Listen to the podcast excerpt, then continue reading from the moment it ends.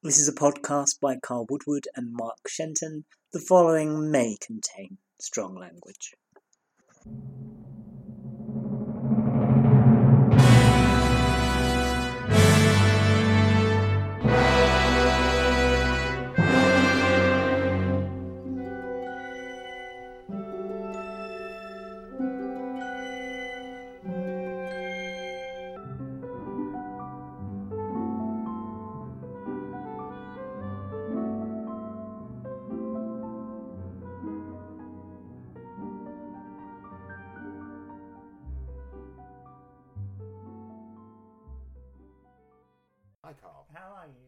Good, good, good.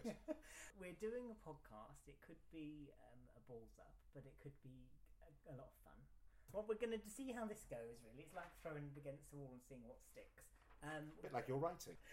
Shut up. Um, we're go, going to do some news, which is uh, topical, and then we're going to each cover a fiasco, and then we'll go through a few shows we've seen, and then you're going to educate, A hard task. which is impossible. yeah, you've never even heard of Hel- Pell Joey. I'd never heard of Pal Joey. So we, I'm going to tell you a little bit about Pell Joey today. I've never been to Les Mis. So this is a real, it's a real education mark. So thank you in advance. Let's start off. Let's kick off with the most topical thing this week um, and the last week is the Donmar Warehouse story of the artistic and uh, artistic director and executive producer leaving theatre in 2019 and 2018 respectively. Yeah. Um, what are your thoughts? I know there's a lot of discussion around this. This has been quite a surprise, actually, because most artistic directors, there's, there's no set term for any artistic director to serve. Um, uh, obviously, they're appointed by their boards, and and uh, there's but there's an expectation in British theatre that artistic directors serve roughly ten years. Um, that's how long Michael um, uh, Sam Mendes served at the Donmar. Michael Grandage did nine years. Hytner did twelve at the National, but it's usually between between nine and and twelve years. But we never saw this one coming because um, Josie Rourke has only been at the Donmar for six years so Yes. far. Although she's now announced that she's going next year, that means that she'll have served seven years in all. But six years is a, is a very short time for an artistic director. It is, yes. So that's the first surprise. The second surprise is that um, Kate Pakenham, who's her executive director and who was appointed at the same Yes. time that she joined um, as her right hand person, um, she's going too, but she's going even sooner. She's going this summer.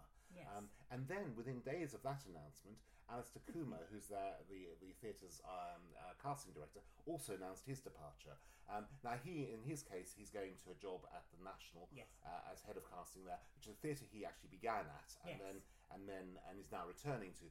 That's obviously a career move. You can understand that. That's perfectly uh, intelligent. Um, but the Josie and Kate one uh, needs further unpacking, I think. Um, particularly Kate's early departure. I mean, it strikes me that why is she going quite so soon? She hasn't announced where she's going to. If she has another job to go to, that's understandable, Yes. but she hasn't. Josie too doesn't hasn't announced a job to go to, although she is um, uh, making a movie at the moment, uh, Mary Queen of Scots, for working title, um, that it will be out this November. So clearly she's planning a movie career, possibly. Um, I, I'm, I'm guessing. Just as Sam Mendes, of course, he took a year out when he was running the Donmar to make his first film, American Psycho. Um, uh, so it's not unprecedented for an artist director to take time off either. No. But what is slightly strange is that she took this time off five years in, which is not that long, and is now departing already. So this is one of the smallest theatres in London. For people who've not been, it's, Yeah. it's been it can be accused of being like a boutique type theatre. Yeah. And I saw what you wrote recently they've been struggling to sell tickets for some shows recently. Which is a big surprise because it's 251 seats. That's all you've got to sell. Yes. Uh, that should be like I mean, and it used to be that shows at the Donmar would sell out Yeah, straight away. yeah. Admittedly, that, you know we're talking some slightly challenging programming. Um, doing a musical uh, based on verbatim testimony about from the House of Commons committee is one of the shows that didn't sell. Uh, Knives and Hens, a, a David Harrower play, that didn't sell either. But if you can't sell 251 seats, then you're doing something wrong. Yes. because that's not that many seats to sell. Yes. Uh, now, admittedly, the other thing to say is that neither committee nor uh, Knives and Hens had star casting. Mm-hmm. Star casting is often what sells out of the Donmar.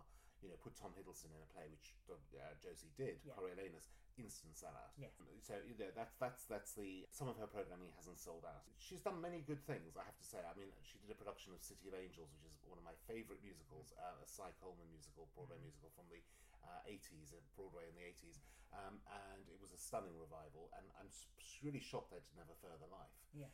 And that's actually another really interesting thing about Josie's regime is that whereas Sam Mendes and um, Michael Brand- Grandage regularly transferred shows to the West End and Broadway, and indeed Michael Grandage also uh, programmed uh, a, a season of Donmar shows directly into the West End, partly to address this this, this uh, question of accessibility that 251 seats not many people were seeing their shows they put them in a west end theatre so many more people could see their shows um, uh, and uh, very few of her shows have transferred. The Weir went to Wyndham's, um, uh, Privacy um, and uh, Les Liaisons Dangereuses both went to New York. Um, and of course, the, the big one, the big thing that they did, and I probably one of her greatest achievements under her regime, but not her her direction, was the all-female Shakespeare's. That um, King's be- two of them began at the Donmar and then went to the King's Cross, and the third one they launched directly at King's Cross, all with Harriet Walter. Yes. And that was a major season, but directed by Phyllida Lloyd. a lot of people would speculate because things haven't been announced as to where they're going. Could we see a Hytner a star partnership going forward? New ways of working in the West End? What do you think? I think after, I mean, Hyde, well, actually, Michael Grandage got there first. He Yeah. left the Donmar and set up his own company Mhm. uh, in the West End at um, uh, and has done did it opened with the season at the Coward. Um, he's coming back this this year with a Red, bringing coming back to Wyndham's, um, and he's also doing the Ma- Martin McDonagh play, Lieutenant of Inishmore. Yes, and I Um, interviewed the cat. The you interviewed the cat, absolutely, yes, br- br- brilliant, brilliant. Not the first time that a cat, an animal has been interviewed um, uh, for a, for a major production. I never forget um, the, the the brilliant Rhoda Koenig, who used to be a, a theatre critic for the Independent. She's no longer there, I'm afraid. Um, she once interviewed the dog um, in in a production at the Open Air Theatre Regent's Park. So so you're not quite that Oh original, no, but, not game changing. but, no. but but that was that was imp- impressive. Thank you, Mark. Um, let's move on. Um, Rob Gore-Langton, you quite happy about this? Has been appointed to succeed Georgina Brown at the Mail. Um, Mail on Sunday. Yeah. yeah. Um, I mean, the Mail on Sunday, or the Mail rather, is is, is one of Brit- um, Britain's most hated newspapers, um, and and their theatre critic is is is one of is is equally despised. It feels He's by the, by, misunderstood me. but, yes, by the theatrical community. Um, however, the Mail on Sunday has always had, for the last 21 years, Georgina Brown has been their theatre critic, Mhm. um, and she's really, she was really excellent. Mm. Um, she was a lovely lady, and she wrote with such passion and dignity. So it's important that that that, that critical spot is carved out, Mm. and even though it's the Mail, it's important that somebody serious and and and good uh, occupies it. And Um, um, and you know, I, I, as much as people don't like the mail, I think you know we need to have theatre in there. It's it's a an audience that that, that buys tickets. Um, they- massive audience. um, so um, it's good that they're getting a good critic, and they're getting Rob Gore-Langton, who's one of our loveliest um, uh, critics. gent. Uh, he's a true gent. Um, he, uh, he he has been a critic for a long time. He was deputy on the Telegraph. He was uh, a theatre critic of the Daily Express um, and editor of Plays and Players. So he's actually a really good man. Um, so I'm really pleased for him that he's got another critical berth. Brilliant. And, and on a side note, there's been this debacle around Virgin Trains pulling the Daily Mail and then Richard Branson putting it back on the train. Yes. Yeah. What do you uh, think about that? Well, they, th- what was interesting is that they only sold 70 copies a day across the, the, the network, so it wasn't that many. Um, and you know, of course, there are charges of censorship when they took took it off sale. Mm. But actually, they don't sell the Guardian. They don't sell. Um, there, there are paper, there are many titles that they don't sell the Sun. So Right. it's not censorship. It's it's a question of uh, the, the, the shop has limited uh, uh, space. Mm. Um, and but th- what happened was that they did announce when they when they took it off sale that it was not compatible with Virgin's values. Yes. So that was probably the mistake. They should have said it was just a commercial decision Mm. that they. But I also have spoken to Virgin Airlines stewards who said that, that they, they stopped giving distributing them on board um, Yes. because of complaints Yeah. uh, from from uh, members of the public. It's not wholesome, really.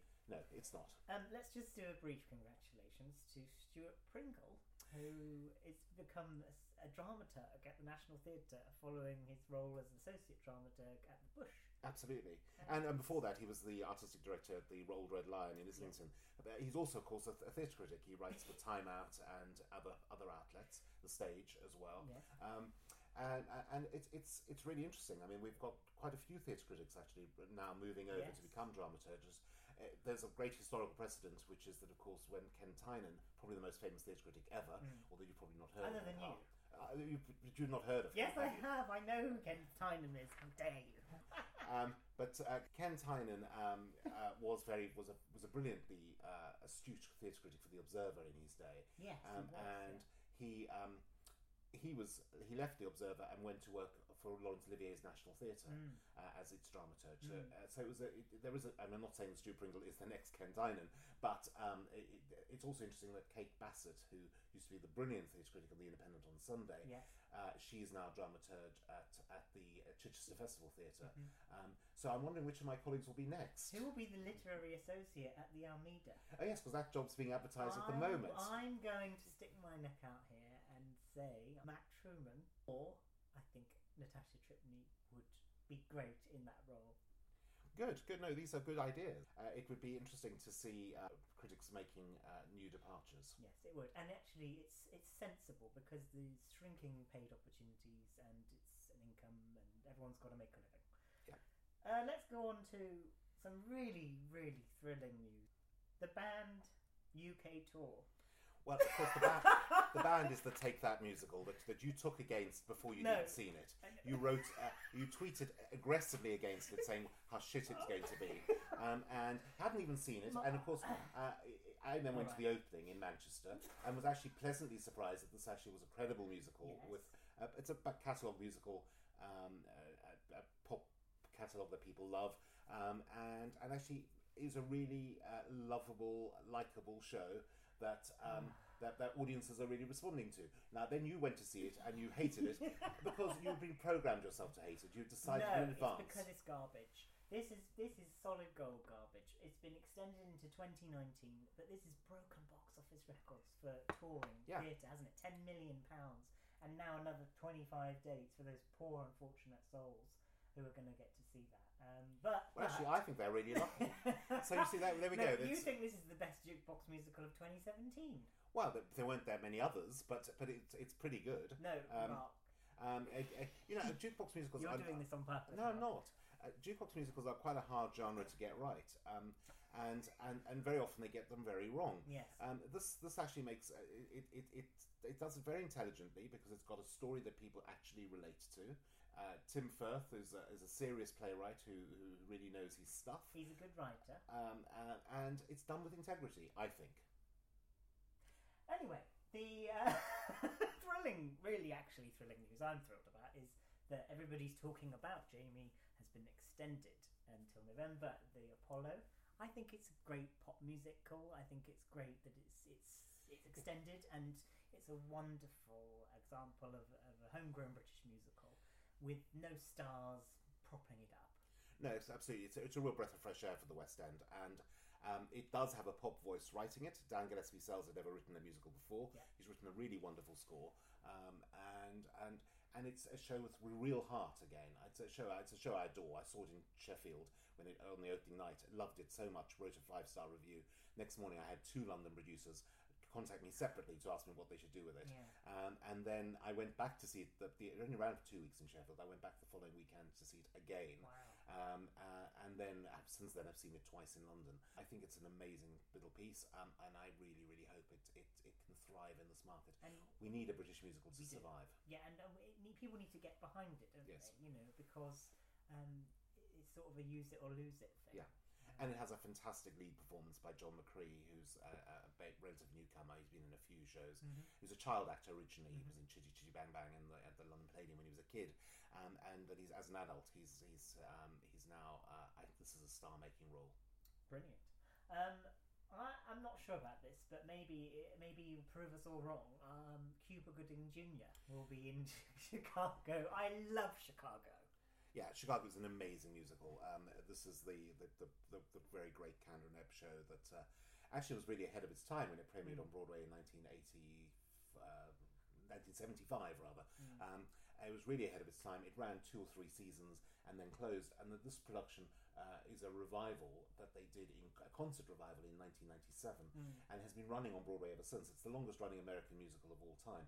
Uh, the record on Broadway is currently held by Phantom of the Opera for the longest running musical of all time, but uh, Chicago's the longest running American musical of all time. Yes. Um, and uh, I actually saw it again in New York a few weeks ago, and I was just knocked out by how brilliant it is. Yes. Um, so it's coming to, back to London. It ran in London for 15 years originally. One of the things its producers, um, Barry and Fran Weissler, Yes. um, uh, specialise in is stunt casting, where they parachute in a name that um, may or may not be appropriate to to, Yeah. to star in a show. I mean, Jerry Springer hit, starred in, in Yes. Lo- the London production Duncan once. from Blue. Uh, Duncan from Blue. yeah, well, he's actually a proper musical actor.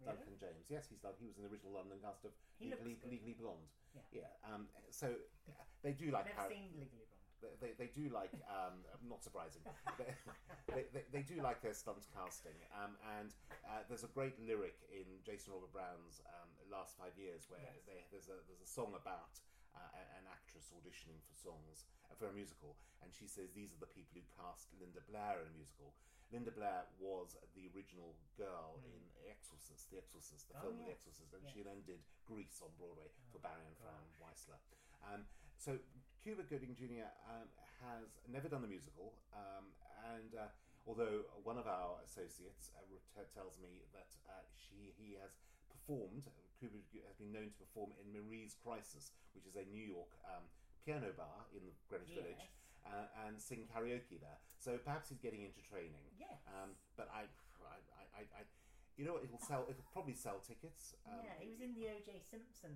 Yeah. thing, which was very popular recently. And of course he's the- great movie. And the interesting thing about about this piece is that it's about celebrity and the culture of making stars out of people who aren't Mm. stars. So actually, it's almost self-reflective to put a star in it. Yes, that. but I think we should do a special mention to Chesney Hawkes, who is going to be starring in Joseph and the Amazing Technicolor Dreamcoat at Brentwood Leisure Centre. I, for one, cannot wait. It's in it's in April. It's two days in April. I'm going to try and get. Will you join me? I, I will if I can. Um, it's, it's- adult amateur productions, which sounds like a porno sort of Yeah. set, doesn't it? well, quite. One wonders why is he doing it? Why would you do a two-night run of uh, of of a, a tour of a production amateur production of Joseph and the Amazing Technicolor Dreamcoat? It's But as a show, just quickly, never seen it. Oh. Oh. It's only the longest running touring musical in British musical theatre history. Bill Kenwright's tour, which is actually rather marvellous. With Joe McKeldry. Uh, Joe McElderry, who's wonderful, he Yeah. sings the part brilliantly, um, has been running touring for 36 years, I think. Um, and it's it's a delightful show, um, of its time, of course, but but really wonderful. So Isn't that coming up to an anniversary soon? 50? Um, 50 years, yes, since, since Yeah, its ori- original premiere, yes. so we might see that back briefly, do you think? I think it might well end up back in the West End at some point. Great. So we're now moving on to a fiasco, the Cirque du Soleil fiasco, which is their show, which is at the Royal Albert Hall. OVO? How do you say it? OVO? Over. Who knows? Who knows? Who cares?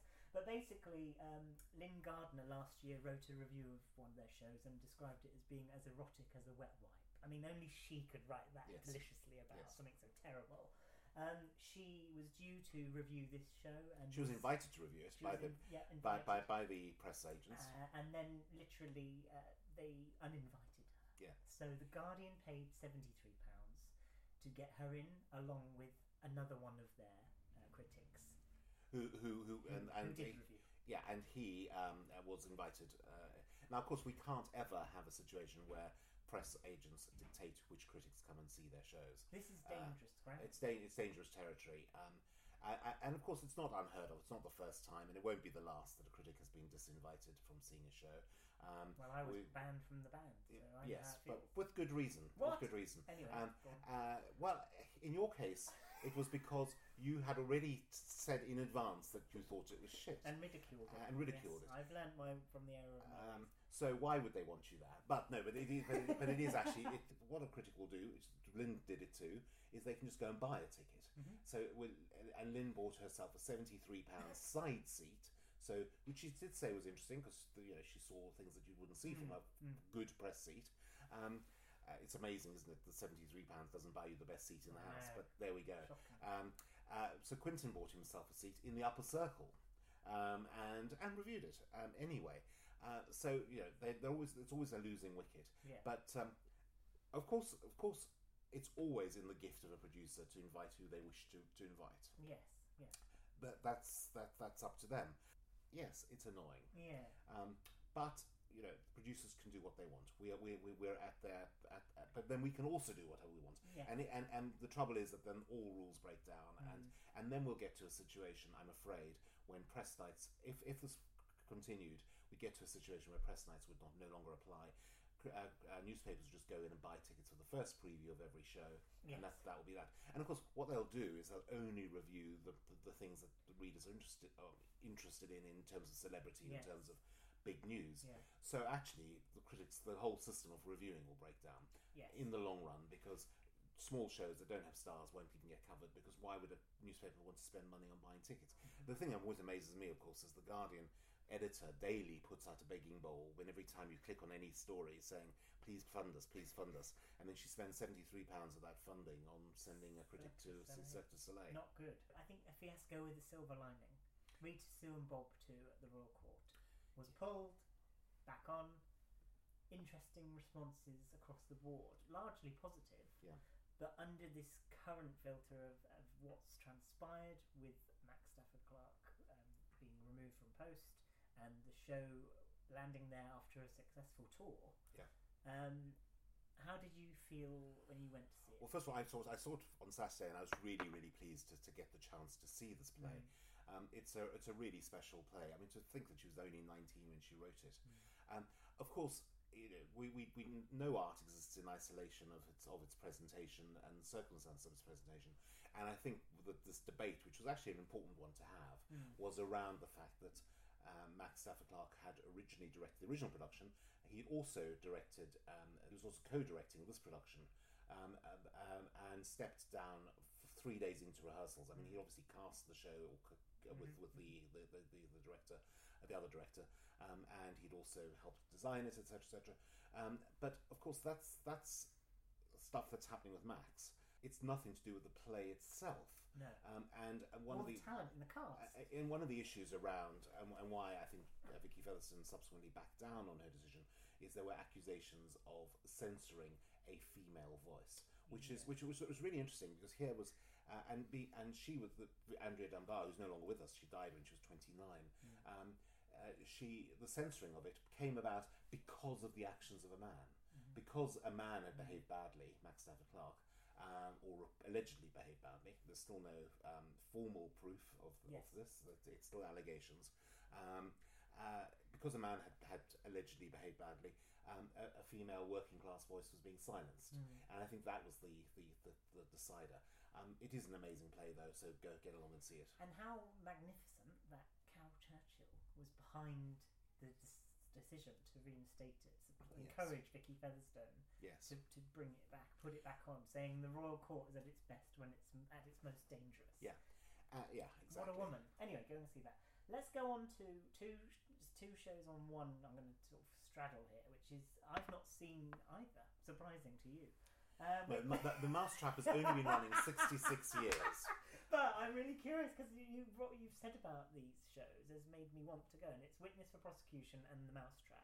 Yeah, but what what is both these are both Agatha Christie plays. Yes, yeah. The Mousetrap has been running forever, and uh, 60, 60, and we're talking about female voices and plays. I know, yes, um, the you know, longest. the, the, this is the longest running play of all time in the West End, written by a woman. Amazing. Um, and, and of course, what what's really interesting about the Mousetrap is that it's a, it's a show that is so easy for people to dismiss. Everybody thinks oh, it's just tourist fodder, Yeah. and of course, mainly tourists go because it's one of the, the things you do in London.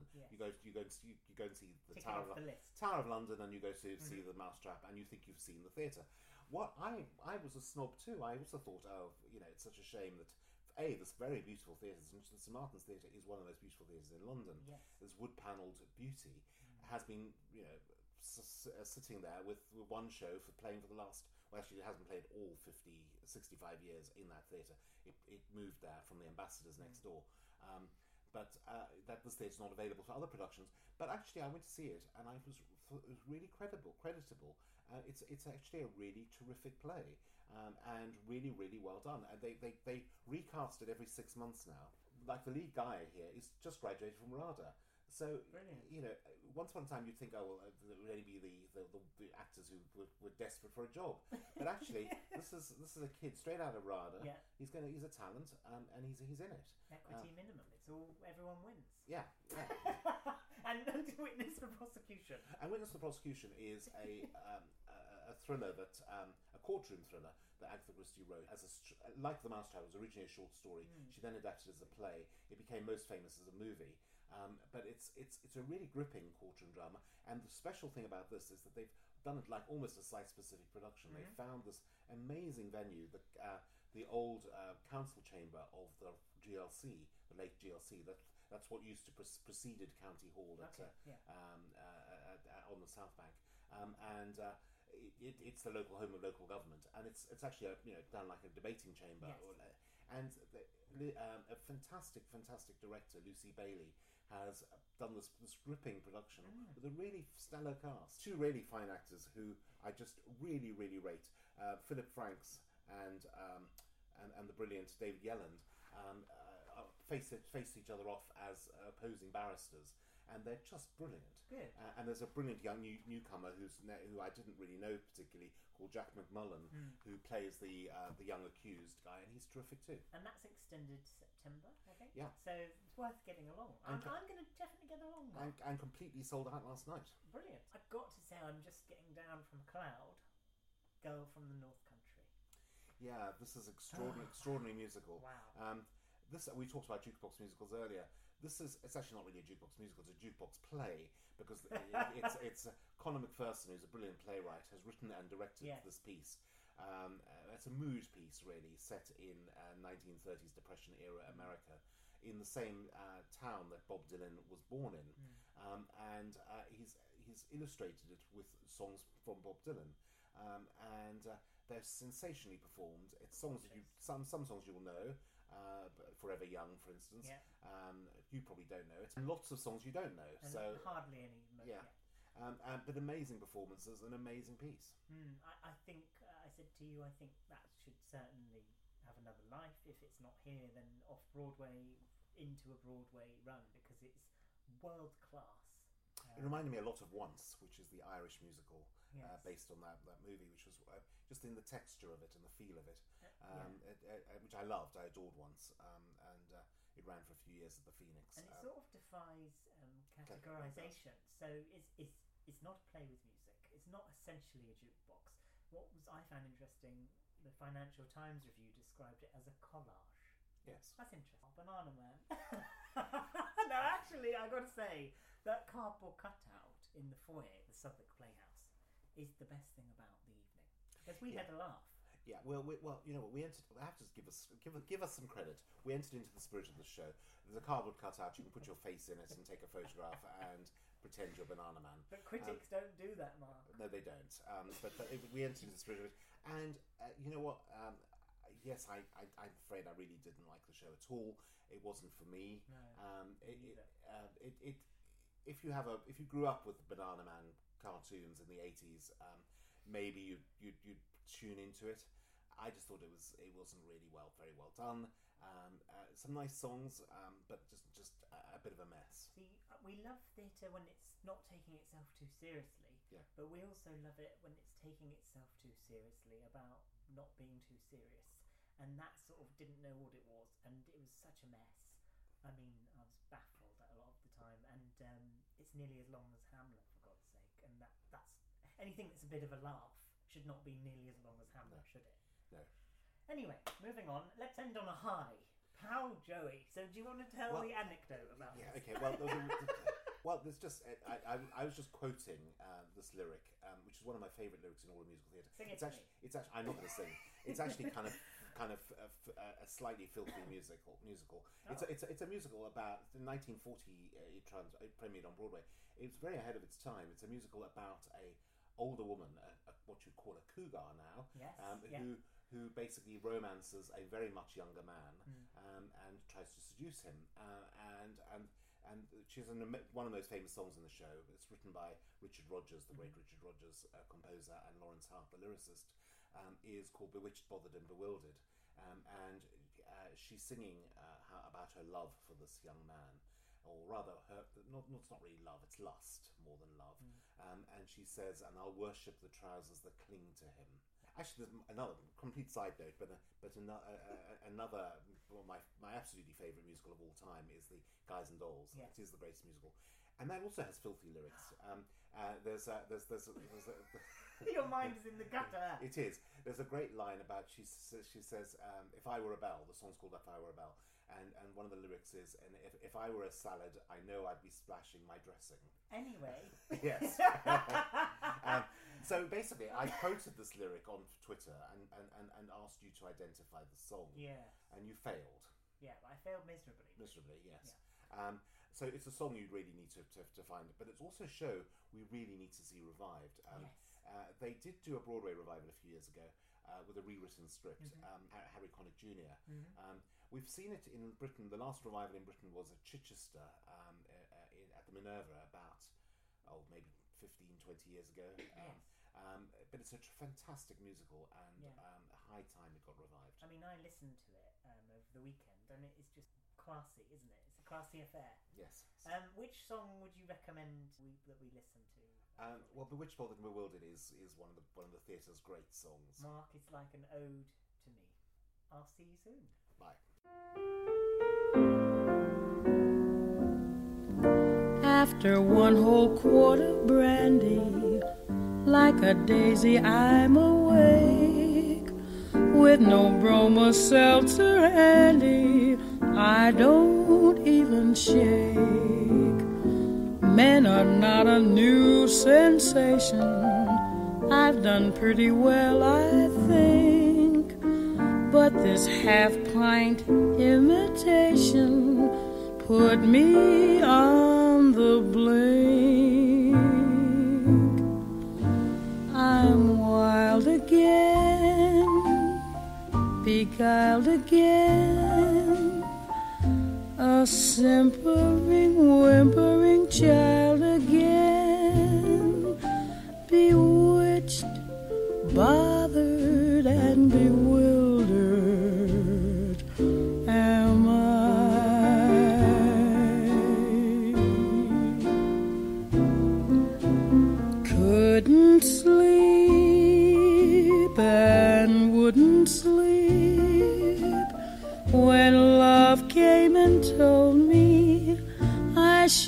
sleep.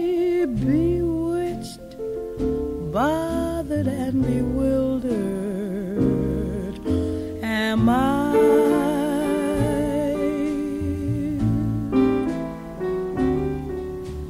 Lost my heart, but what of it? He is